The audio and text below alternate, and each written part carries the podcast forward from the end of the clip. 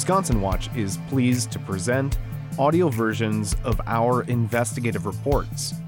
Wisconsin Watch is a nonpartisan and nonprofit news outlet that investigates government accountability and quality of life issues. Today, Wisconsin automatically restores voting rights of people who have committed felonies once they are, quote-unquote, off paper, meaning they've finished probation, parole, or extended supervision, a process that can last years, Jonmaesha Beltran reports for Wisconsin Watch. But many formerly incarcerated people don't realize they can vote once their eligibility is restored, advocates told Beltran.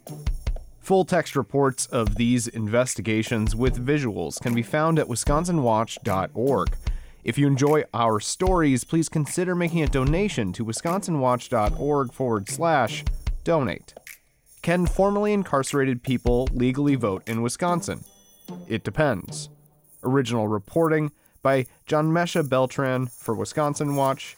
Narration provided by Wesley Letham. Nearly 4.6 million people in the United States were barred from voting due to a felony conviction in 2022. That includes more than 65,000 people in Wisconsin, according to the Sentencing Project, an advocacy and research group.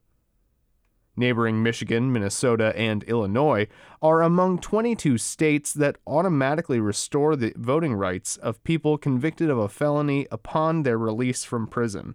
That's not the case in Wisconsin, where those convicted of treason, bribery, or a felony must first serve their full sentences or be pardoned.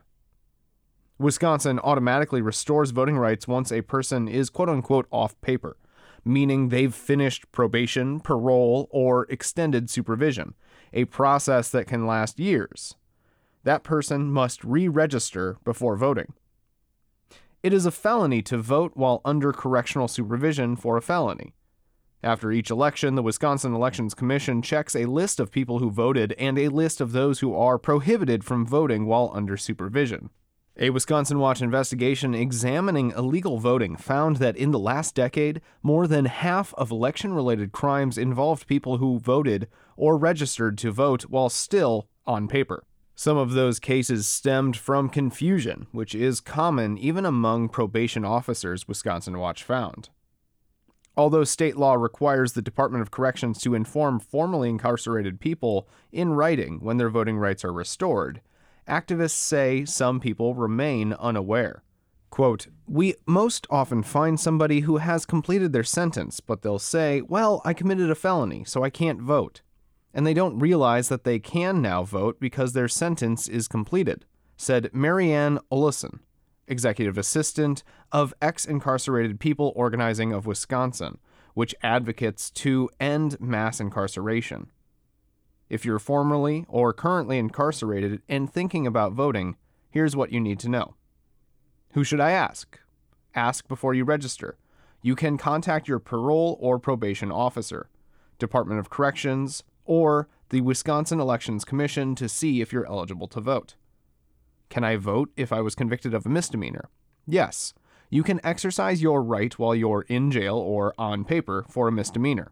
The ACLU of Wisconsin advises as long as the misdemeanor is not related to treason or bribery. If you're in jail and eligible to vote, you can request an absentee ballot. Can I vote if I was charged but not yet convicted of a felony? Yes. You lose your right to vote only once you are convicted of a felony, and then only until your felony sentence is completely served. If I can't vote, what else can I do to make a difference?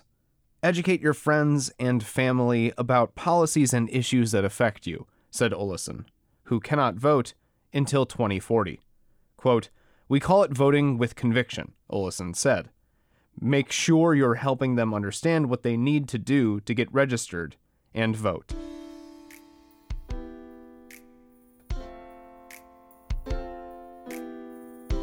Original reporting for this story by Jonmaesha Beltran. Narration provided by Wesley Letham and music by Claire DeRosa.